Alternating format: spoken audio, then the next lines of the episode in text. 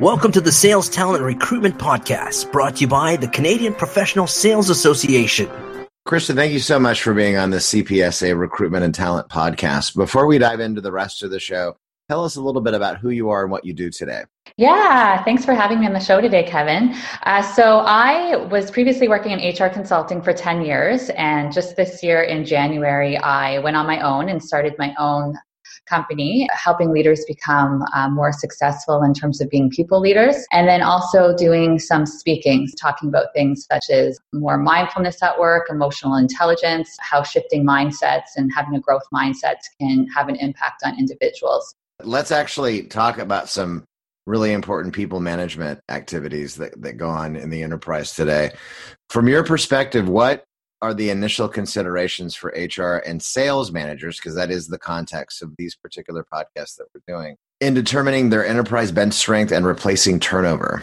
Yeah, so I think the really the first thing to, to think about is taking a really honest assessment of where they're at and, and figuring out where are they're really strong and where are the gaps. Um, and sometimes that means reevaluating and making some changes. So looking at if we talk about things such as as you know what does average tenure look like with the organization? Um, is turnover increasing? And if turnover is increasing, why is it increasing? And, and, because not all turnover is created equally. So is this voluntary turnover involuntary turnover? Are we having people retiring? Um, so looking at taking a more proactive approach are there have there been internal transfers? So i think getting really clear on what's happening and then when you start to get at what's happening and where there might be problems um, starting to make changes around that and perhaps that's around hiring different people who are going to be staying with the organization longer Absolutely, as as well as the, how those employees are treated during their tenure uh, um, in the organization as well. So, absolutely, yeah. absolutely. So many companies find that top salespeople don't always translate into good managers. You and I both know that. We've been in the space for a long time. How do you recommend that companies evaluate managerial abilities versus sales acumen in the enterprise? Yeah, so I think is the first part is really being clear that there's individuals who are going to be really star, like high performers, amazing sales professionals who are not necessarily designed to be in leadership, and that's okay. So, are, are we looking at a top performer here, or are we looking at more of a high potential?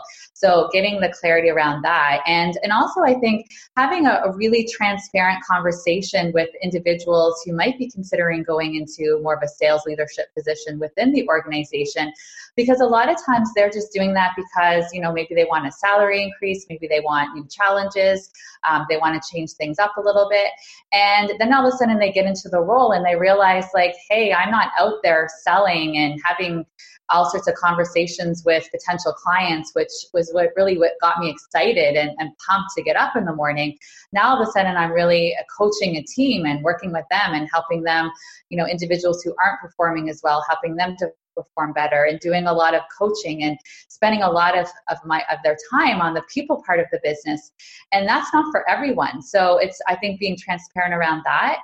And then also getting feedback around um, for those individuals who are potentially going into leadership um, you know, what do their peers think about them as leaders? What do what their, their bosses think about them? What do other people in the organization? How would they assess them in terms of their their leadership competencies? And and and be really honest with yourself because there are a lot of people who are amazing top performers, and you want them to be so great as leaders because it would make your life a lot easier and the organization's life a lot easier but that that might really not be the best decision for for that individual or the organization because of the extrinsic and intrinsic rewards too for for all of us, but especially salespeople, but especially the extrinsic ones. You know, the stereotype is that a, a lot of salespeople are more lone wolves and mm-hmm. they're all about you know kill, killing what they eat and uh, every other metaphor that you want to try to use in that scenario right and unless they really have the ability to translate that across many individuals then roll up into the whole of how that event improves the overall morale the engagement all the other things that we like to talk about in people management and hr for those inspiring those those that collective salespeople if they can't do that then it's probably best that they stay um, focused mm-hmm. on on selling. Wouldn't you agree? I would absolutely agree. Let's talk about then how often sales performance reviews should be conducted and what should they entail from your experience? Mm, yes, the beautiful performance reviews. yeah. So, the first thing I'm going to say is this is not about an annual performance review. Um, I'm not saying that we have to just like completely get rid of performance reviews because I some I think there's something to be said around looking at the year and what happened over the year. So I don't necessarily think we have to completely abolish it. Um, but it's not just about that. There needs to be real time feedback and letting that individual know how things are going, like in real time, so that they have they have an opportunity to course correct and um, and I think it's also important in terms of that feedback, feedback around what, what they perhaps where they could grow, where they're not doing as well, and giving them specific tactical things that they can do to to change to make changes in those areas, um, but also telling them what they're doing really really well. I mean, I hear too often all of the focus on all of the things they're not doing wrong, not doing well, and all of the areas that they need to get better at. Um, why don't you talk about and recognize, and that should be happening in, in an ongoing uh, dialogue around recognizing all of the things that they are doing really, really well and how they can get even better. Because I don't think it's a good idea to be like, but tell, tell them to spend all of their time on these areas that perhaps they're not going to do as well and it isn't necessarily as critical to them being successful in the role as opposed to building on what they already do really, really well. But I definitely think it needs to be ongoing feedback, um, specific in real time because that's when they can course correct quickly. And it's all about the quarterly business review um, for salespeople uh, and any level of organization. So the the good news is they're they are getting that feedback, and at the end of the day, it is about what they close. It is about yes. helping to grow and sustain the business. What other factors do you think are critical when it comes to retaining these top salespeople to keeping them and ensuring the right candidates are in place for promotion and or important lateral moves? And again, in the context of sales, maybe in another division, department, another another part of the organization, maybe going from the product to the services side. Who knows, right? What do you think? Mm-hmm. Well, so lots of things. I think, first of all, making sure that you have the right leaders in place because you have these people coming with your organization. If they don't have leaders who are coaching them, supporting them, helping them to grow, right, creating that opportunity where they can do their best work, then that's not really creating a culture that's going to set them up for success.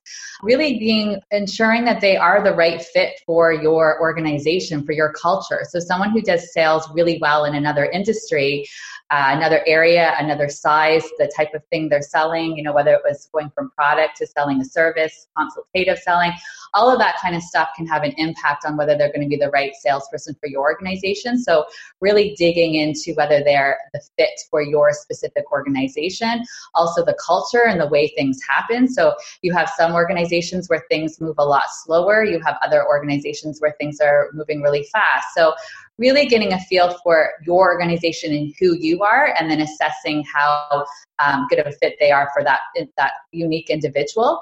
And then also looking at is that person going to be the right fit for the team, and and they're going to be able to gel with the team that they're working with, and, and the and the leader, of course, that fits. And then in terms of, I, I like what you're talking about in terms of lateral moves as well. Like what a great opportunity because it's not just about when we're talking about the top performers and high potentials. Not there's a lot of people who don't want to move up into leadership positions, but they do want to have new challenges. They want to be able to grow. They don't. They want to keep things interesting. So what a great opportunity to do that by moving them into perhaps still being in sales, but in a different capacity. Maybe moving from new business development to more of an account management position, or maybe being in a completely different area of the business that allows them to to have a, a learning curve again, to have the challenge of that.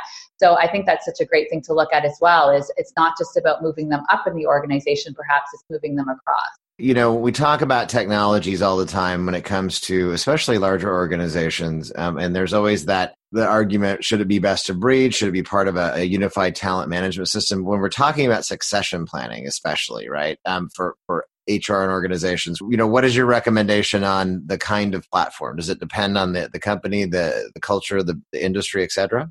Mm, yeah, great question. So I think the good thing is there are so many different, I mean, HR tech is big right now, and there are a lot of great opportunities in terms of platforms to leverage. Um, I think you also have to be careful because we can get into the whole shiny object syndrome and getting things because they look fun and great and, and not really doing due diligence to make sure it's the right fit for the organization. But I think it's important for um, HR who's looking into this to first take a step back and really ask some questions before they start going out there and exploring. And it's really being clear about what they're looking to do with the system and getting more clear about what's going to be the right fit for their organization because what's going to work for an organization that has 100 employees to an organization that has 5,000 or 10,000 or 100,000 is going to look very different. Um, but then it's also asking questions around the technology and how user friendly is it and is it intuitive and what are you looking to do with it and are you going to be able to is it going to be easy to distract to what kind of information do you need to be able to enter in it and then once you are entering that information is it going to be easy to extract because what i see too often which is unfortunate is all of a sudden there is this this hr technology which is amazing and could be a, leveraged in so many beautiful ways but the right information is not being put into the technology or the information is available but the people who need to use this information are not feeling confident enough with the technology to be able to pull it and actually do anything with the data so like anything like it's cool if you have a lot of data but if you're not doing anything with the data and using it in an effective way then it's not going to help you right it's just so you need to be able to to be using it in the right way and i think the other thing to think about is, um, you know, going out there and I, I like HR to take more advantage around talking to their network and talking to other HR pros in um, other organizations and ask them like, what are you using? Uh, would you recommend it? What's working well? What's not working well? What would you do differently? Are there any questions that I should be thinking about asking? So to just do that due diligence so that you're not spending a lot of money on this platform and not getting the value that you are looking to get from that particular platform. Thank you for listening to the Sales Talent and Recruitment Show. Learn more about the training and benefits from the Canadian Professional Sales Association at cpsa.com.